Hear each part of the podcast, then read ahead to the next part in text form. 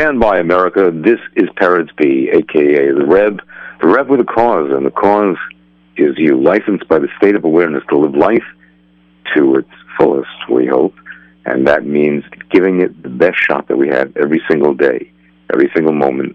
Doesn't matter what happened yesterday that you fell, or this morning and you didn't think you'd do what you wanted to do. Start today. You can even start again today, many, many times. As great Tzaddikim has said, they fell a thousand times, even during the same day, and they just kept getting up and picking themselves up again. So I want you to start that today. All right, my talk lines are going to be open today, 718-683-5858.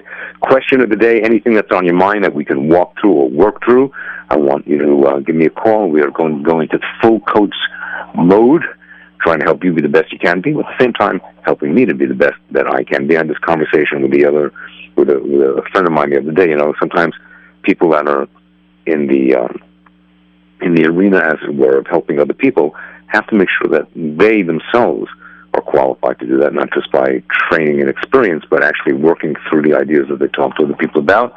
That is something I can assure you that is the Shem I have done, do now, and hopefully will continue to do.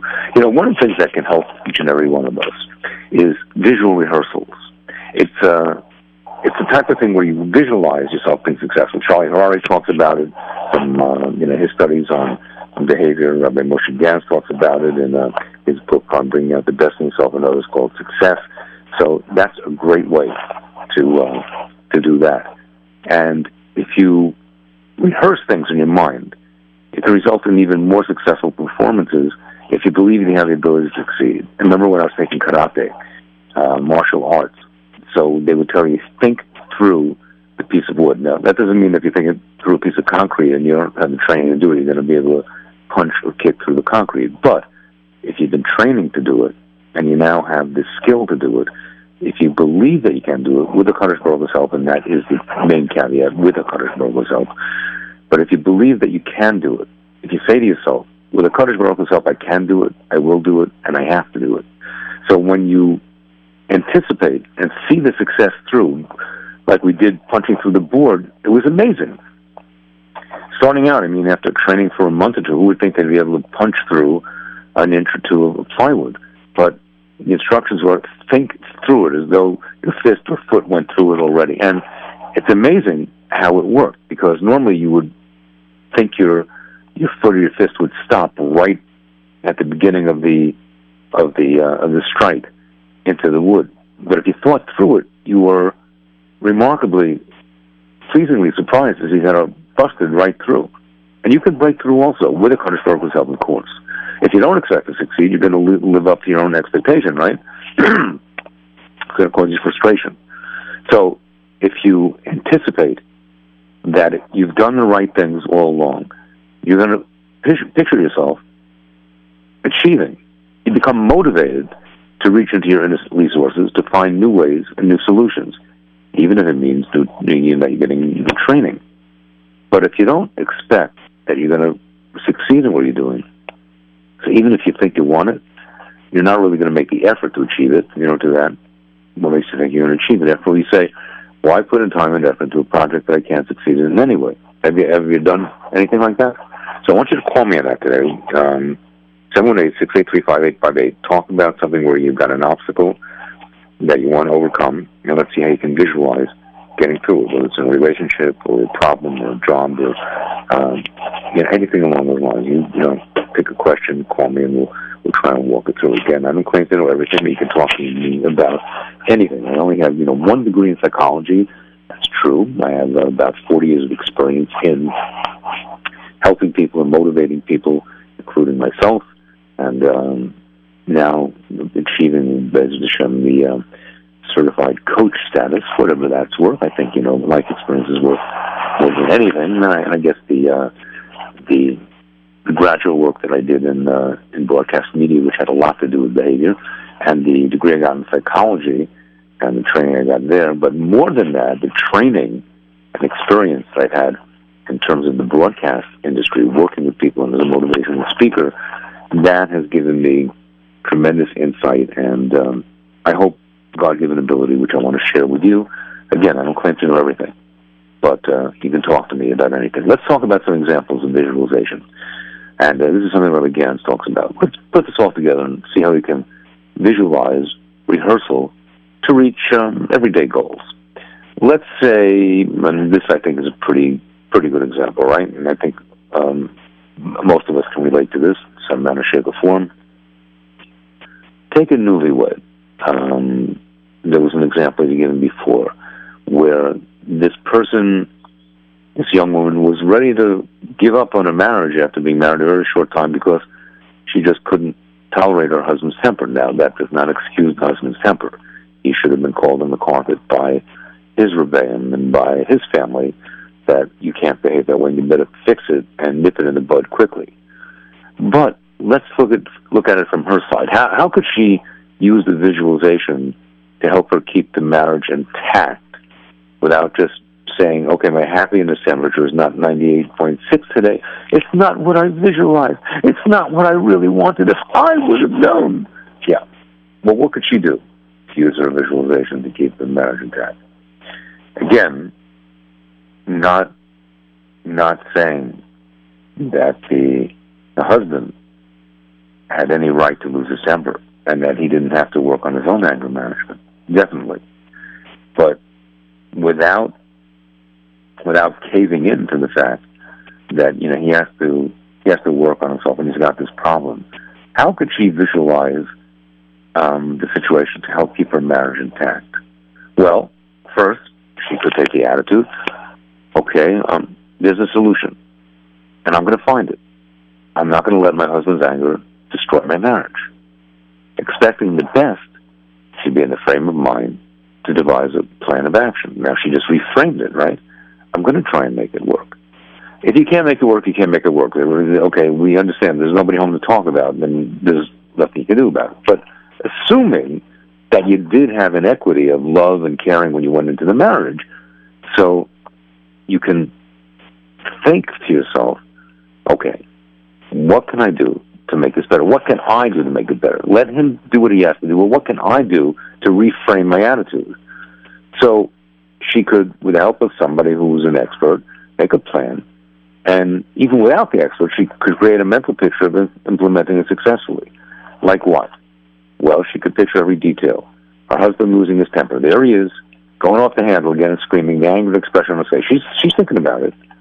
And the confident way that she would look at him, the assertive words she would use, her calm tone of voice, her attitude of courage and assertiveness, and the surprised expression on her hubby's face when he sees her response. Her husband becoming subdued, and the satisfying feeling of success after it's all over. As Shlomo Melech says, a soft answer turns away wrath, anger. What about an office worker that uh, could use the same strategy? This person was ready to look for a new job because they couldn't deal with a critical boss. Well, I'm not going to deal with that guy. He's just overly critical. Boom, I'm out of here. Instead, instead, instead, the person could adopt a different attitude and say, you know, I have the ability to deal successfully with this fellow. So what if he's critical, you know? Let let him check that at the door. But I always avoided difficult people in the past, but now I know there's a way to deal with them. I'm just going to learn how to cope with it. I'm going to deal with it. I'm going to get some advice and solve the problem. Meaning, you can't control somebody else, but you can control yourself. We can control our attitude. And our attitude, as I've said many times before, is the way we determine our our altitude, how high, how far we're going to go. You make this plan. You create mental pictures of implementing it successfully. And then you picture and play it out every detail in your mind.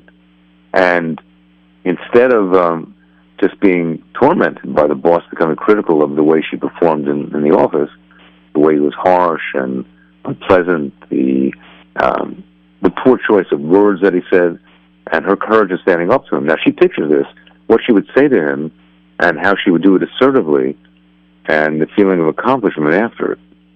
Then you would have, let's say, a school teacher, where they're dealing with a very difficult situation, ready to give up on several kids, several students, because they thought that they didn't have the skill to teach them successfully. Instead, the school teacher would take the attitude, you know, I haven't taught these type of students that are so weak. You know, this is the first time, but there's always the first time. You know, I'm going to find out how to do it, and I will succeed, Bezrat Hashem. So then he'd figure out a plan of action and create detailed mental pictures of implementing it successfully. Now, is there a guarantee the strategy will work? Well, as Rabbi Gans says, no, there isn't. However, as as we know, one thing is guaranteed: the chance of success is much greater with positive expectations and images of success than without them. Positive expectations and images of success than without them. And if you use this positive approach, that's going to be self-enabling. But using the negative approach is self-limiting. And you can't be positive and say, I'm positive I know that it's lousy. That's not positive. We all know the famous experiment that was done years and years ago, and it defeated the, the experiment as well, where teachers took a class of high performing kids and told them that they really had no chance of doing well on a particular exam. It was just way too hard. And you know what? Most of those kids did not do well on the test because the expectations that they uh, were given were ones that they met. Whereas low performing students were told by teachers, this is something you can do very well in. It's really much easier than previous tests, and you all have the ability to pass well on. You've all been trained. You're all going to do very well, and I'm very confident about it. You know, they did. They lived up to the expectations, one way or the other. All right, can you think of something where you uh, had a situation like that? You just reframed how you treated it, how you dealt with it, and how it uh, turned out well? Or what are you going to right now? A situation that you're having a problem with, and you're ready to pack out or just throw in the towel, give up, trust yourself. Well, I'm, I'm not saying there aren't times where you, you do have to pack it in, right? There are just times where you've done everything you can. But now here's the question. Have you done everything you can? Can you think of a situation now that possibly could turn around if you turned around your attitude and reframed how you dealt with the situation? Again, not not we're not discounting the fact that those that are the cause of the problem have to reframe what they're doing. But for the time being, can you think of something that if you did it and you pictured yourself being successful in that situation by reacting differently and then visualizing yourself reacting differently and the, the way the thing might turn out, can you think of a situation that possibly reframing your thinking and your attitude and rehearsing it over and over in your mind so that you see it played out might make a difference. Let's try it. Let's try an experiment. 718-683-5858. Give me a call.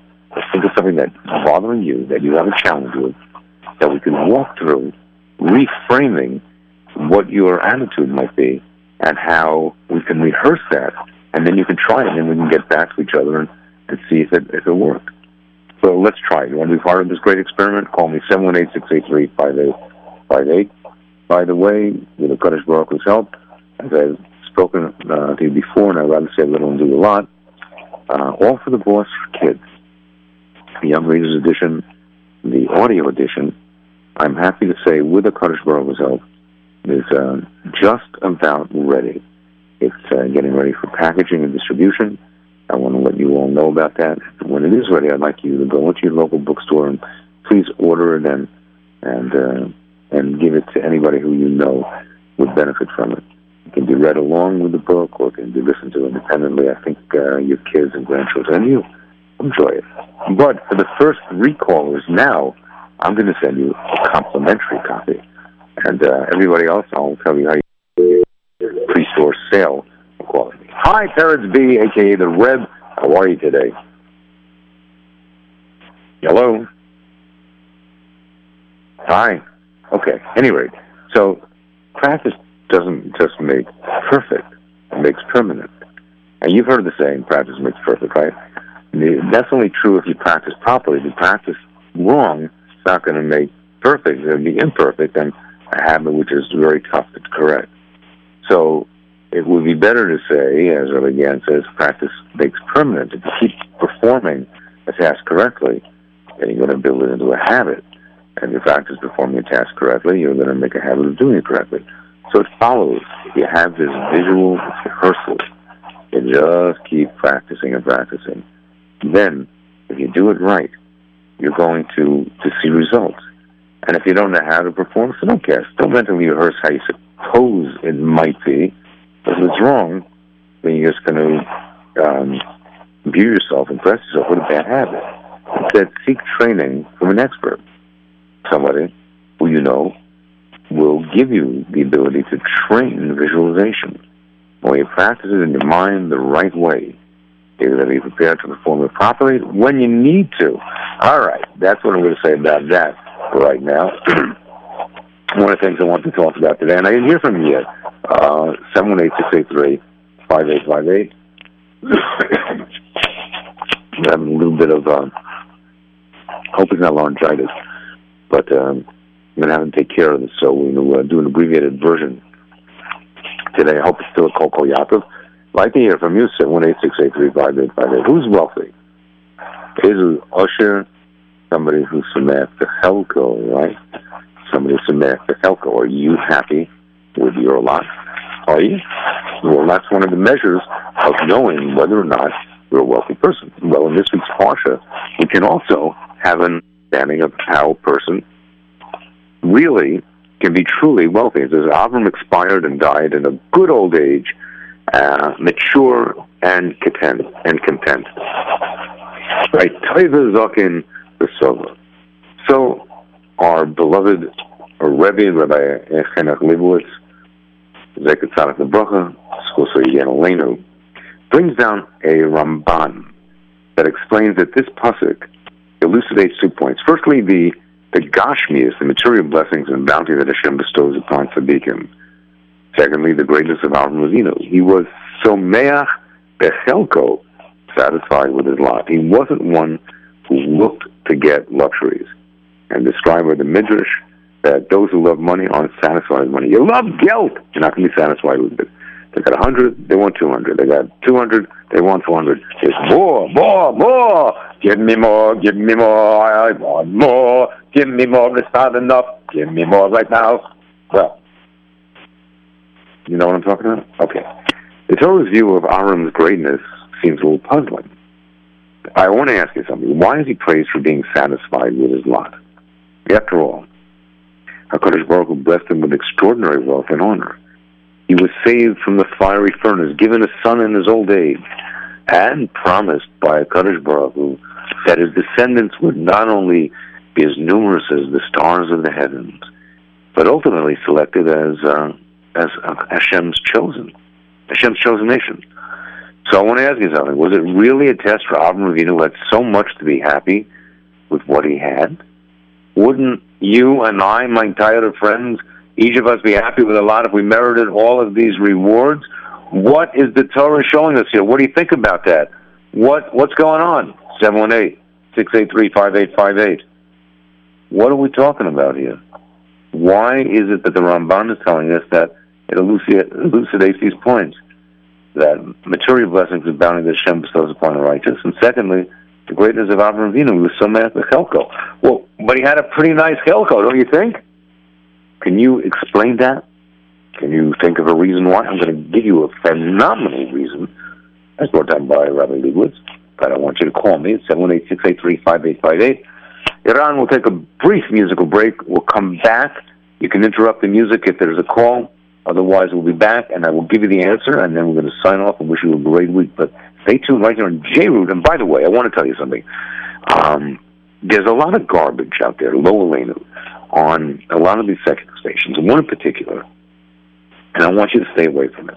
I want you to stay away from it. We are providing you with a great alternative. It's not a matter of putting people down to make us great. It's a matter of keeping you safe and sound, and uh, and and your mind pure and and and filled with good things. Why? Because you you're worth it. I, I've heard the most terrible things in terms of pure apikorsus, putting down Yiddishkeit. These guys on uh, a, a couple in particular, two people on uh, WABC radio, and I, I think you have to be aware of it. If you're listening to them, I would urge you, it's just going to poison your mind. I'll tell you, after I heard last week, um, one of them was talking about he was making innuendos about Lakewood, and you know, because he knew that people kept Shabbat, it was really very snide. And the other fellow, who really is a, a self-hating Jew, and this fellow was, you know, just saying things which were blasphemy outright. And I just turned it off immediately. I, and I was sick that I even listened to it, and I felt terrible that it was a guy who obviously they thought was a religious person, who, based on what he was saying, I would really wonder about his own religiosity, let alone his Yiddishkeit. Um, but it was just terrible. And these types of things have a bad influence on people. You don't have to listen to that garbage. Make it a point not to. I'm even Yavin. I'm talking about the two characters that uh, that uh, are on WABC, who uh, really are an, are, are an embarrassment in many ways, not only to the secular community, but certainly to those of the religious community. And you know what I'm talking about. You know what I'm talking about. Any rate, you don't need that nonsense. You don't need that garbage because you have a much better alternative right here on the station that listens to you. All right, we'll be back after this, and we'll wrap it up. Peretz B, aka the Reb, the Reb of the cause, and the cause is you. Licensed by the State of Awareness to live life with fullness. We'll be back right after this.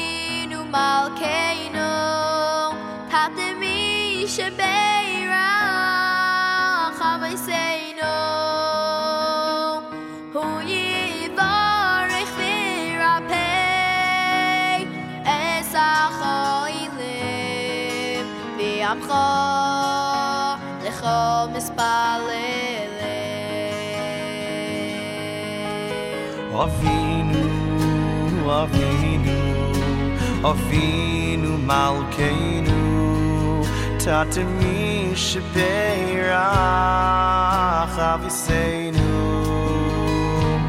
Uyevorech Virapeh, Esachoine, Ve'amcha, Lechom Mispaleleh, sar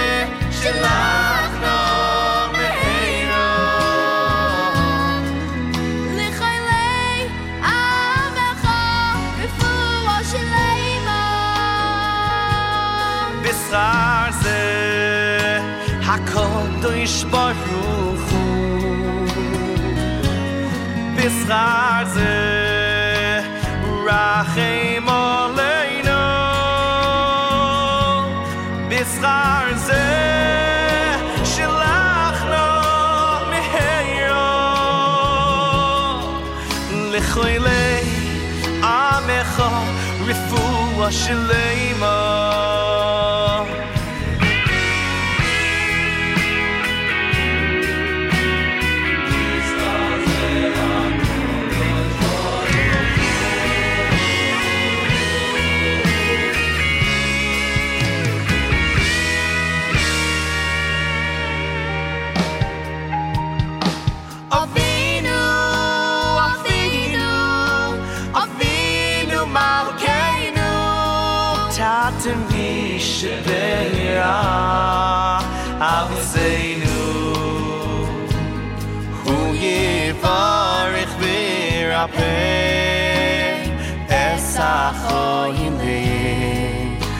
Lecham לך Lecham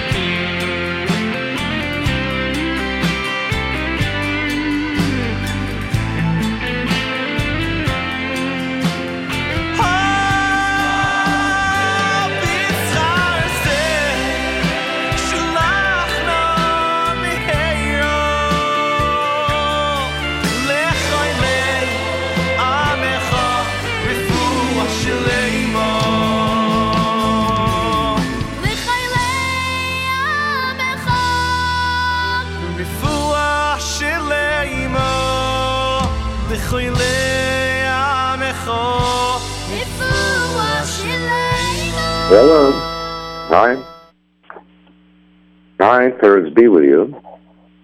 Okay, everybody. So let me just lay it out as um, I was saying, and that is who is wealthy. So if you're listening to this, sit down for a moment, in your car, pull over for a moment, and listen to these words that Rabbi Henach Leibowitz Lebracha brings to bear. And something you and I are going to be able to walk out with. Okay, remember when I said about visualization? This ties into that as well.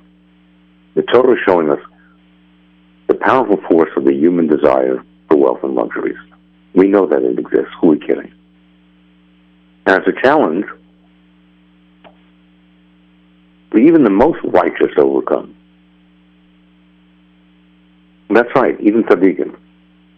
Even tzaddikim are challenged many times to overcome successfully. We often hear that somebody is complain, you know, if uh, a person would say if they would win the lottery, then they'd be happy. And they get the tzedakah, they get the charity, be satisfied with the financial situation of it. Hashem would give that person a million or two million dollars or, or a large amount of money. Well, they'd never desire anything more. So that statement indicates that the person is not satisfied right now. And even if their money doubled or quadrupled, the desire for more would merely keep a step ahead of his level of wealth. Now, were it not for Avram Avinu's unique capabilities, I mean, even he was blessed with everything, would not have been happy with his lot. No one, nobody's above the desire for more luxury and riches, no matter how much they already have. They're not, they're not beyond the desire for it. Doesn't mean they have it, but they're doesn't doesn't mean you're immune to it. Now, the Mesilas Yesharim in chapter Yud Aleph, 11, teaches us that with the desire for money, you know what a person is doing also? They're forfeiting their freedom since he's chaining himself to his work and business to fulfill his need for wealth. Where we've seen that, people call it golden handcuffs, and they're just working till the day that they can retire to the golf course. The quest for riches um, the Mesilas Yesharim's opinion is exposed. He doesn't say the golf course, but you know, it could mean that. It exposes a person to many dangers. I don't mean the golf course exposes many dangers. I might also look out for you know for the ball. I mean the quest for riches exposes one to many dangers and and weakens the person with a great deal of worrying, even after the person acquired a lot of wealth. It says in Turkey, there's a person who multiplies material possessions multiplies the worries. It drives a person to transgress, God forbid, us to show him the laws of the Torah and even causes him to violate natural rules of reason. So the Ibn Ezra in his commentary in Koheles uses an even stronger tone. Listen to this. He interprets Shlomo Melech's words as telling us, don't be evil and involve yourself in matters of the material world. Make do with what you have, because the foolishness of desiring more will cause you an early death. You want to keep yourself from having an early death is one way to do it.